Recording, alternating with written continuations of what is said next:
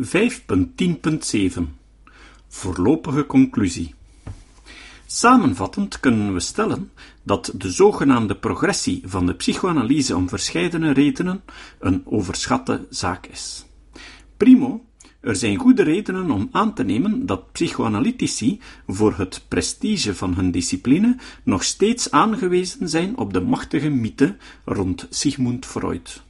Secundo, de steeds toenemende desintegratie van het psychoanalytisch veld maakt dat er nauwelijks een algemene consensus bestaat over de richting waarin de toekomst voor de psychoanalyse zou liggen.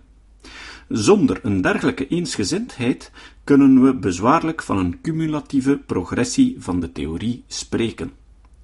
Tertio, de schismatieke dynamiek die de psychoanalyse al sedert haar begindagen kenmerkt, lijkt indicatief te zijn voor de algemene epistemische kernproblemen die aan alle verschillende scholen ten grondslag liggen.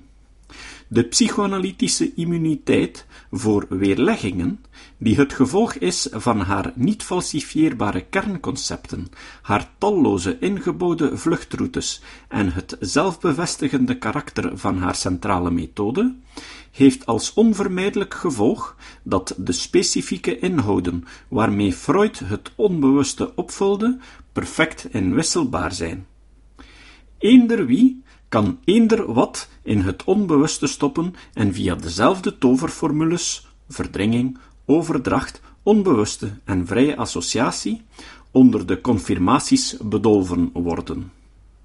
Quarto, ten gevolge van deze eerste drie redenen zijn psychoanalytici opmerkelijk vaag over de precieze toedracht van de zelfverklaarde progressie in hun discipline.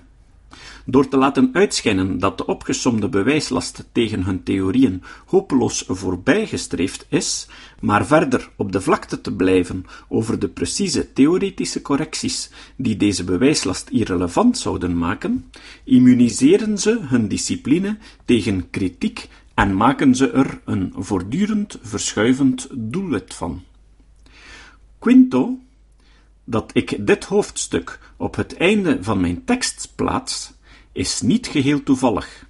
Als psychoanalytici dan toch zoveel vooruitgang hebben geboekt, waarom vergrijpen ze zich dan nog aan al die andere fallacieuze immunisatiestrategieën die we in de vorige hoofdstukken bespraken?